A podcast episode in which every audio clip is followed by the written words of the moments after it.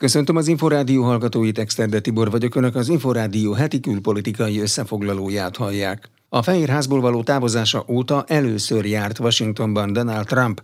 A korábbi amerikai elnök egy republikánus elemző központ rendezvényén mondott beszédet, amelyen egy akciótervet vázolt fel a leendő republikánus elnök részére, hogy saját magára gondolta, Elsőként erről kérdeztem Csizmazia Gábort, a Nemzeti Közszolgálati Egyetem Amerika Kutatóintézetének tudományos munkatársát.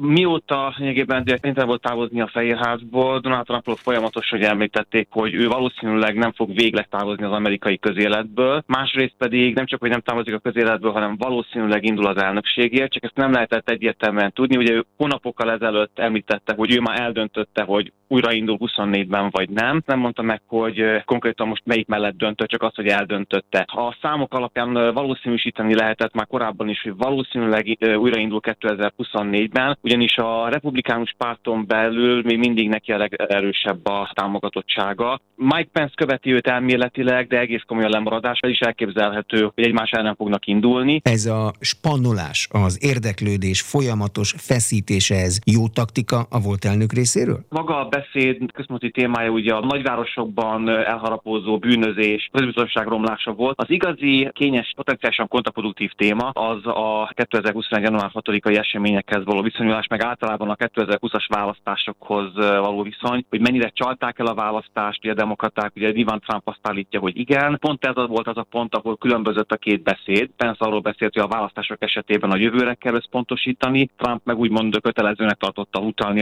arra, hogy szerinte ő teljes teljesített jobban, ez kontraproduktív lehet, ugyanakkor van egy elvárás is, főleg a trumpista szánytól, hogy mégiscsak nem menjen el szó nélkül emellett. A másik probléma, amihez kötődik, az egy jogi probléma, hogy ugye ha ő arról beszél következetesen, majd Donald Trump, hogy elcsalták tőle a választást 2020-ban, akkor ugye anyagot szállít tulajdonképpen az igazsági miniszternek, aki most nyomás alatt van a tekintetben, hogy vádemelést indítson hogy Donald Trump és szövetségesei, vagy hát volt támogatói ellen a január 6-ai események miatt. Itt van egy képviselőházi különbizottság, abban stratégiai tanácsadót már első fokon bűnösnek találták. Mennyire jó taktika a demokraták részéről ezzel nyomás alatt tartani Donald Trumpot? Kevésbé. Nagyon bonyolult a helyzet egy demokrata szempontból is, ugyanis egyrésztről a demokrata párt ér, politikai szempontból teljesen érthető módon, főleg a demokrata párt progresszív szárnya egyébként, ne szépítsük gyűlöli Donald Trumpot, meg általában a 2016-os republikánus győzelmeket. Ez az azt követő kongresszusi választások, a győzelmeket, plusz ugye a várható körvonalazódó győzelmek, ugye sokan erre számítanak a mostani félidős választásokon.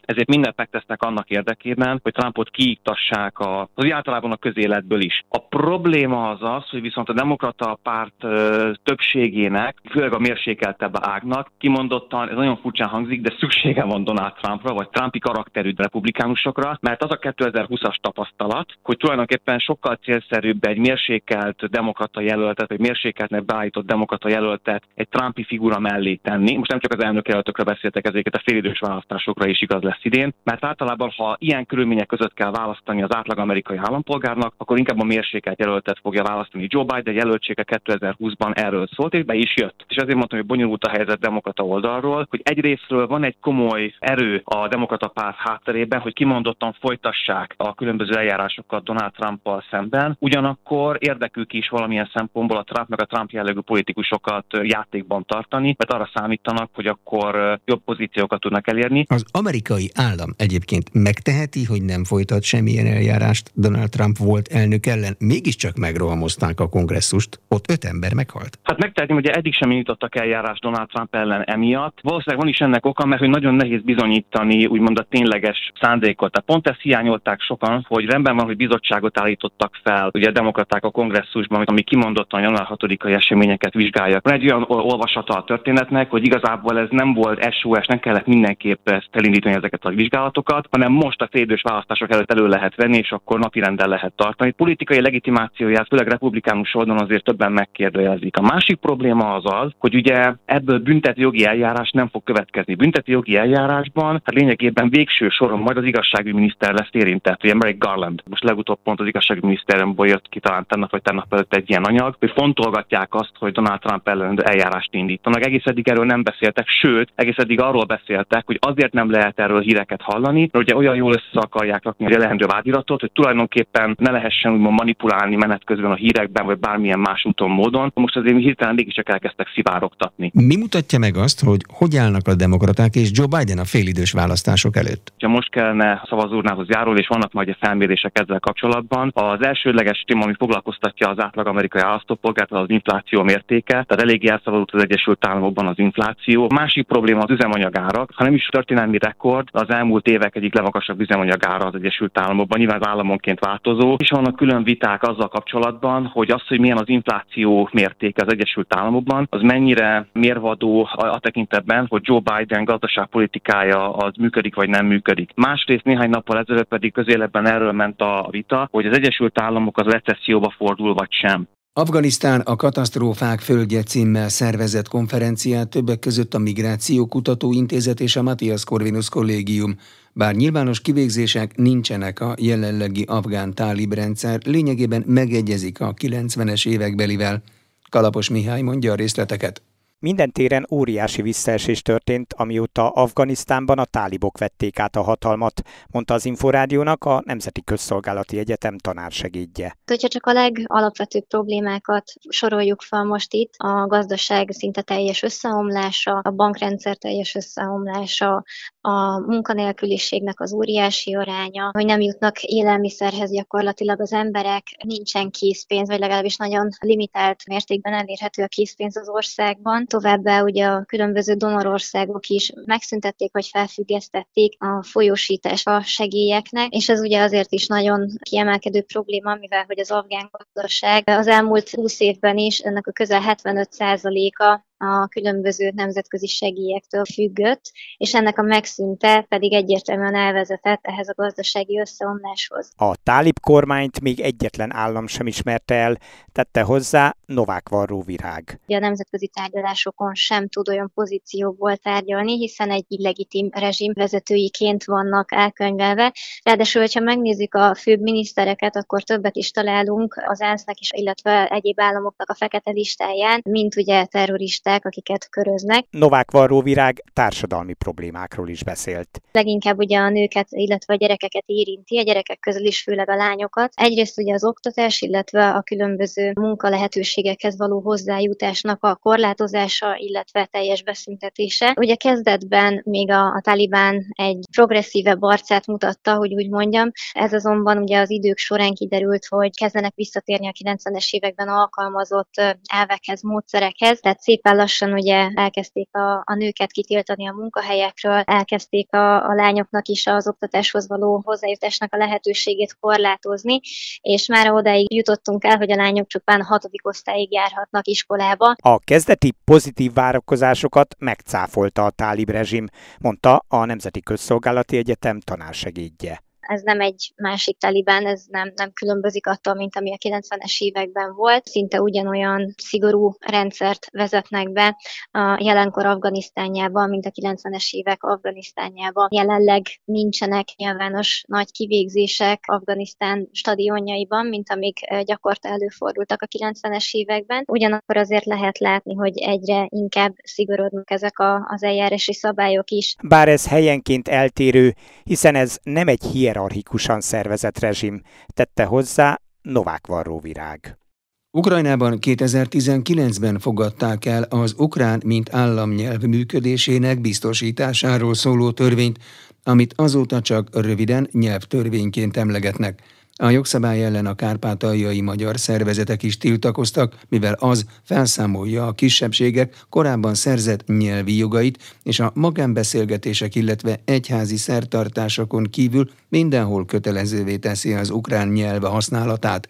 Simon Rita tudósítása. Júliusban az ukrán nyelvtörvény újabb cikkeje lépett hatályba, amely az államnyelv internetes használatát és a termékekre telepített felhasználói felülettel rendelkező számítógépes programok nyelvi beállításait szabályozza. Vagyis minden egyes Ukrajnában bejegyzett vállalkozás, állami intézmény és kommunális szervezet hivatalos internetes honlapja, közösségi oldala, YouTube, Viber és Telegram csatornái, illetve egyéb alkalmazásai ukrán nyelvű változattal is kell, hogy rendelkezzenek rendelkezzenek. Mostantól a nyelvi ombudsman bírságot is kizabhat azokra, akik megsértik a nyelvtörvényt. A pénzbüntetés összege első alkalommal 3400-tól 8500 hrivnyáig, azaz 35 ezer forinttól 92 ezer forintig terjedhet. Ismétlődő jogsértés esetén akár 130 ezer forintnak megfelelő hrivnya pénzbírságot is kiszabhatnak. A törvény elsősorban az orosz nyelv ellen irányul. Egyelőre mentesülnek alól a krimitatár, angol, illetve az Európai Unió más hivatalos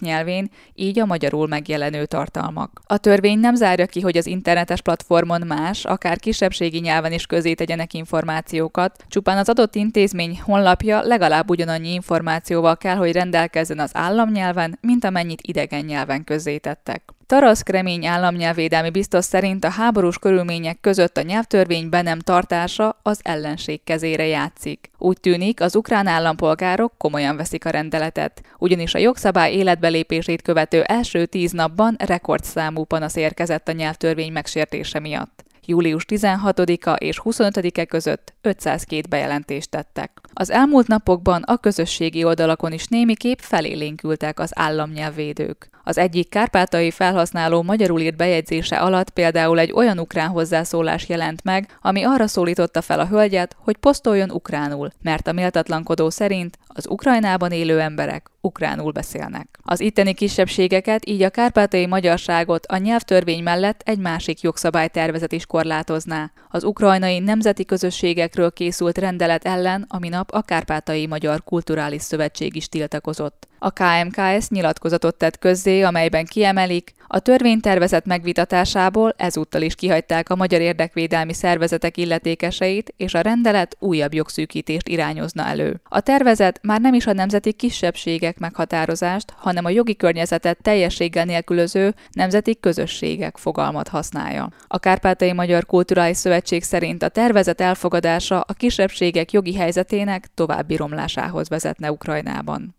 Simon Rita, Inforádió, Ungvár. A dezinformáció terjesztők listájára tette az ukrán kormány Robert Fico korábbi szlovák miniszterelnököt, mert az ukrán és a szlovák kormánytól eltérő véleményt fogalmazott meg az ukrajnai háborúról. Mindemellett kifogásolják, hogy a politikus azt állítja, a nyugati országoknak haladéktalanul fel kellene oldaniuk a Moszkvával szemben bevezetett szankciókat. Kis Balázs tudósít Pozsonyból. Július közepén az Ukrán Nemzetbiztonsági és Védelmi Tanácshoz tartozó a dezinformáció elleni küzdelemmel foglalkozó központ az orosz propagandát terjesztő ismert külföldi személyiségek listájára sorolta Robert Ficót. A hivatal álláspontja szerint a korábbi háromszoros miniszterelnök kijelentette, Ukrajna Oroszországgal ellentétben nem tartotta be a Minszki megállapodást, Moszkva nem tehető felelőssé az ukrajnai konfliktusért, és a nyugatnak fel kellene oldania az Oroszország elleni szankciókat. Az ellenzéki Smer elnöke azt írta a közösségi oldalán, hogy aki más véleményen van, mint Volodymyr Zelenszky ukrán elnök, az bűnöző. Taká je liberálna demokrácia, aj na Slovensku. Keď máte iný názor, najskôr sa vás snažia umlčať médiá. Ján Masgut, a Smer párt szóvivője úgy fogalmazott, ilyen a liberális demokrácia Szlovákiában.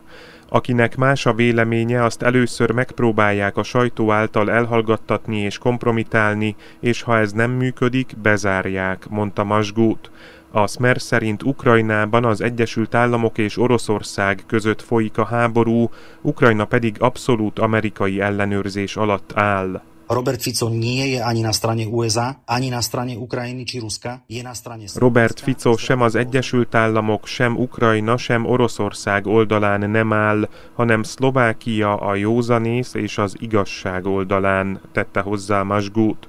József Lencs, a nagyszombati Szent Cirill és Metód Egyetem politológusa szerint az ukrán dezinformáció ellenes hivatal Robert Fico politikáját az ex-kormányfő megnyilvánulásai alapján Kreml pártinak minősítette, és nem ő az egyetlen politikusa a Smernek, aki a pártelnökhöz hasonló véleményen van si vybrali najvýraznejšiu postavu práve tejto scény. To, že nepoužil možno... A párt legerősebb emberét választotta ki az ukrán hivatal, az, hogy felkerült erre a listára, semmilyen formában nem befolyásolja az ő párton belüli pozícióját.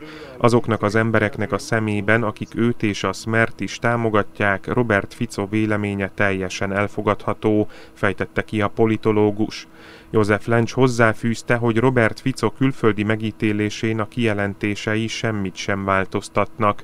Mindez akkor is megmutatkozott, mikor Fico korábban nyílt levelet írt Brüsszelnek. A ľudia, ktorí v Európe načúvajú slovám Roberta Fica, Azok az emberek, akik hallgatnak Robert Fico szavára Európában, csak képzeletbeli barátai a volt kormányfőnek, de a politika a lehetetlen művészete is egyben, tehát lehet, hogyha Fico újra pozícióba kerül odahaza, akkor ismét tárgyalnának vele, mint Orbán Viktorral vagy Szijjártó Péterrel. Petrom Szijjártom. Ukrajna nemzetbiztonsági szerve Robert Ficóval együtt összesen 75-tel bővítette azon személyek listáját, akik véleményük szerint támogatják az orosz propagandát. A V4-es országokból a lengyel Tomasz Jankovski politológus került még fel a listára, de szerepel rajta Marine Le Pen és Eric Zemmour francia politikus is, továbbá Rand Paul amerikai republikánus szenátor és Tulsi Gabbard volt demokrata kongresszusi képviselő. Kis Balázs, Inforádió, Pozsony. Oroszország 2024 után kivonul a nemzetközi űrállomás projektből, a prioritás Moszkva számára saját állomás létrehozása lesz a személyzettel ellátott űrhajók közlekedtetése területén. Ignát Márk Kislászló csillagásszal a Magyar Tudományos Akadémia Csillagászati és Földtudományi Kutatóközpontjának főigazgatójával beszélt. Július 15-én Rogozint leváltották, jött Júri Borisov az új vezetője, aki ugye héten ott járt Putyin elnöknél, és utána ugye nyilvánosságra hozták a beszélgetésüket, hogy bekijelentik azt, hogy ezt a nemzetközi űrállomást ők nem tekintik a továbbiakban a prioritásnak, de, és ez egy fontos azért alapvetően, azt nem mondták, hogy a aláírt szerződésből kilépnének, és azért az első kommentárok, amik például Amerikából érkeztek, azok egyből azt hangsúlyozták, hogy legalább a jelenleg érvényes szerződéseknek a kifutásáig együtt fog menni tovább az a nemzetközi társaság, ami már lassan negyed évszázada, 98 november óta működteti ezt az emberiség egyik legdrágább játékszerének is levezhető csúcs technikát ott fölöttünk, 420 kilométeres magasságban. Mennyire volt fontos szerepük ebben az oroszoknak? Vagyis ha most ebből kiszállnak, akkor mi történik? Ugye a helyzet az, hogy nagyon sokáig ők voltak egyedül képesek arra, hogy embereket szállítsanak ugye a rakétáikkal. Ugye amikor 2011-ben befejezték a, a Space Shuttle programot az amerikaiak, a sok baleset és hát nekibásodás és aztán végül is katasztrofális végeredmények nyomán. Ugye utána egy jó tíz évig kizárólag a, az orosz rakéták voltak képesek szállítani fel az embereket a nemzetközi űrállomásra, és aztán vissza a földre. Ugye ez megváltozott tavaly, amikor a SpaceX megjelent a szintéren, és ugye lehet látni azt, hogy a NASA, az amerikai ügynökség vagy űrhivatal valójában erre felé tendál, és ők maguk is megfogalmazták azt már sokszor, hogy amikor a 24-es szerződés véget ér, ők 28-ig vagy akár 2030-ig is föntarthatónak látják a nemzetközi űrállomást, akár az oroszok nélkül is, de ehhez nélkülözhetetlen ez az új irány, az új emberszállító kapacitás az amerikai magáncégek által. Tehát mondjuk így azt, hogy az elmúlt két évben nem csak az orosz-ukrán háború miatt, hanem alapvetően az amerikai űrkutatás fejlődése nyomán megváltoztak a részvételi súlyok. Ugye a nemzetközi űrállomás emlékeztetnék ugye orosz, amerikai, japán, kanadai és európai együttműködésben folyamatosan fejlődött az elmúlt 24 évben, és hát mi magyarok is érdekeltek vagyunk abban is, hogy működjön 24 után is, hiszen a magyar űrhajós kiválasztása jelenleg arra irányul, hogy 2025-ben a mostani szerződés lejárta után repüljön majd valaki, hát remélhetőleg ez majd sikerrel jár. És akkor gyakorlatilag majdnem párhuzamosan az amerikaiak is, meg ezek szerint akkor az oroszok is külön-külön űrállomás Igen. építésbe kezdenek. Szomorú dolog azért, ha valahol belegondolunk, hiszen a nemzetközi együttműködésnek azért ez egy nagy szimbólum a hidegháború idején is fönnállt. Ugye most a kínaiaknak is van már saját űrállomásuk, az oroszok megfogalmazták, hogy 24 után ők is szeretnének egy saját keringő űr laboratóriumot, Ugye Amerika eleve a kereskedelmi laboratóriumok vagy űrállomások felé szeretne haladni, és akkor még ott a nagy kérdőjel, hogy mi lesz a holdal, ahova ugye az Artemis program keretében hamarosan majd elindul egy tesztrepülés, és aztán később majd talán miközben a nemzetközi űrállomást lehet, hogy éppen lekapcsolják, már űrhajósok fognak a holdra szállni, a hold körüli űrállomás terv is ugye halad előre gőzerővel, tehát itt sok-sok kérdőjel van, ami közül némelyik lesz majd fölkiáltó egyenesítve, némelyik pedig ponttal lezár bizonyos történeteket. Szerintem a nemzetközi űrállomásra ez utóbbi vár. A jelenlegi Európa szerte tapasztalható reptéri káosznak az a magyarázata, hogy a világjárvány alatt az egyes országok csak a légitársaságok megmentését tartották fontosnak, a földi kiszolgáló cégekét nem, mondta az Inforádiónak a repülési szakújságíró. Márványi Péterrel Kalapos Mihály beszélt. Vissza kell térni 2020-ra, amikor kitört a járvány, és amikor a légiközlekedés hatalmas válságba került. Most ez volt az a pillanat, valami időszak, amikor a kormányok megkapták a lehetőséget az Európai Uniótól, hogy valamelyes támogatásokat adjanak az ágazatnak, de ezek a támogatások túlnyomó részt a légitársaságok megmentésére szolgáltak, és sokkal kevésbé törődtek az államok és mindenféle pénzügyi szervezetek a földi kiszolgálással, a repterek helyzetével, vagy például az olyan apróságokkal, mint az irányítás. Ennek következtében Hát ugye azzal a felkiáltással, hogy úgy sincs nagy forgalom, az irányítók jelentős részét, és főképp a kiszolgálók jelentős részét egyszerűen elbocsátották a cégek. Most felfut a forgalom, most kellene megint, hogy visszajöjjenek azok az emberek, és hát nem jönnek vissza. Többek közt azért nem jönnek vissza, mert nem tudják olyan normális fizetésekkel visszacsábítani őket, amelyek vonzóvá tennék a dolgot, aztán azért se jönnek vissza, mert éppenséggel pontosan látszik, hogy mekkora nyomás nehezedik most ezekre a kiszolgáló rendszerekre, és hogy milyen hatalmas plusz munka kell a, a forgalomnak a fenntartásához és általában kialakult egyfajta szkepszis az ügyben, hogy hát az, az egész légi közlekedési ágazat, ahogy az elmúlt két év mutatta, bizonytalan, és nem biztos, hogy stabil megélhetést és stabil munkát nyújt a résztvevőinek. Tehát rettenetesen kevesen vannak a reptereken, de kevesen vannak az irányításban is. Nem véletlen, hogy a mostani sztrájkok, amik futnak, azok jelentős részben például a franciáknál irányító sztrájkok, vagy most a Lufthansa-nál a földi kiszolgálás állományának a sztrájkja. Mi lehetne a megoldás? Ki kéne várni, amíg az ágazat profitábilis lesz, és ez legalább még egy év és hogyha profitábilis lesz, akkor meg lehet hirdetni viszonylag normális bérekkel, és juttatásokkal, és viszonylag normális munkaterhelésekkel ezeket az állásokat, hogy visszatérjenek az emberek, de ez legalább egy évnek a, a kérdése, hogy ez összejöjjön. Addig pedig készüljünk arra, hogyha utazunk, mármint hogy repülőgéppel, akkor bármi történhet. Így van, mert az utasforgalom az exponenciálisan nő, az emberek boldogan befizetnek megint utakra, és veszik a jegyeket, miközben a légiközlekedés feltételrendszere egyáltalán nem javul ilyen tempóban, mint ahogy maga a forgalom. Ezért kell felkészülni arra, hogy egyrészt a légitársaságok jelentős részben lemondják az utakat, illetve a járatokat, másrészt pedig, hogy bizony vannak késések. Most egy haverom hívott egy-két napja, hogy micsoda szerencsétlen légitársaság ez, Törökországba mennek, és már másfél vagy két órát késnek. Hát azt mondtam, ez a barátom eléggé jól járt mert az annyit jelent, hogy volt némi késés, de a járat az járat maradt. Az elmúlt fél órában az Inforádió heti külpolitikai összefoglalóját hallották. Köszönöm figyelmüket, Nexterde Tibor vagyok.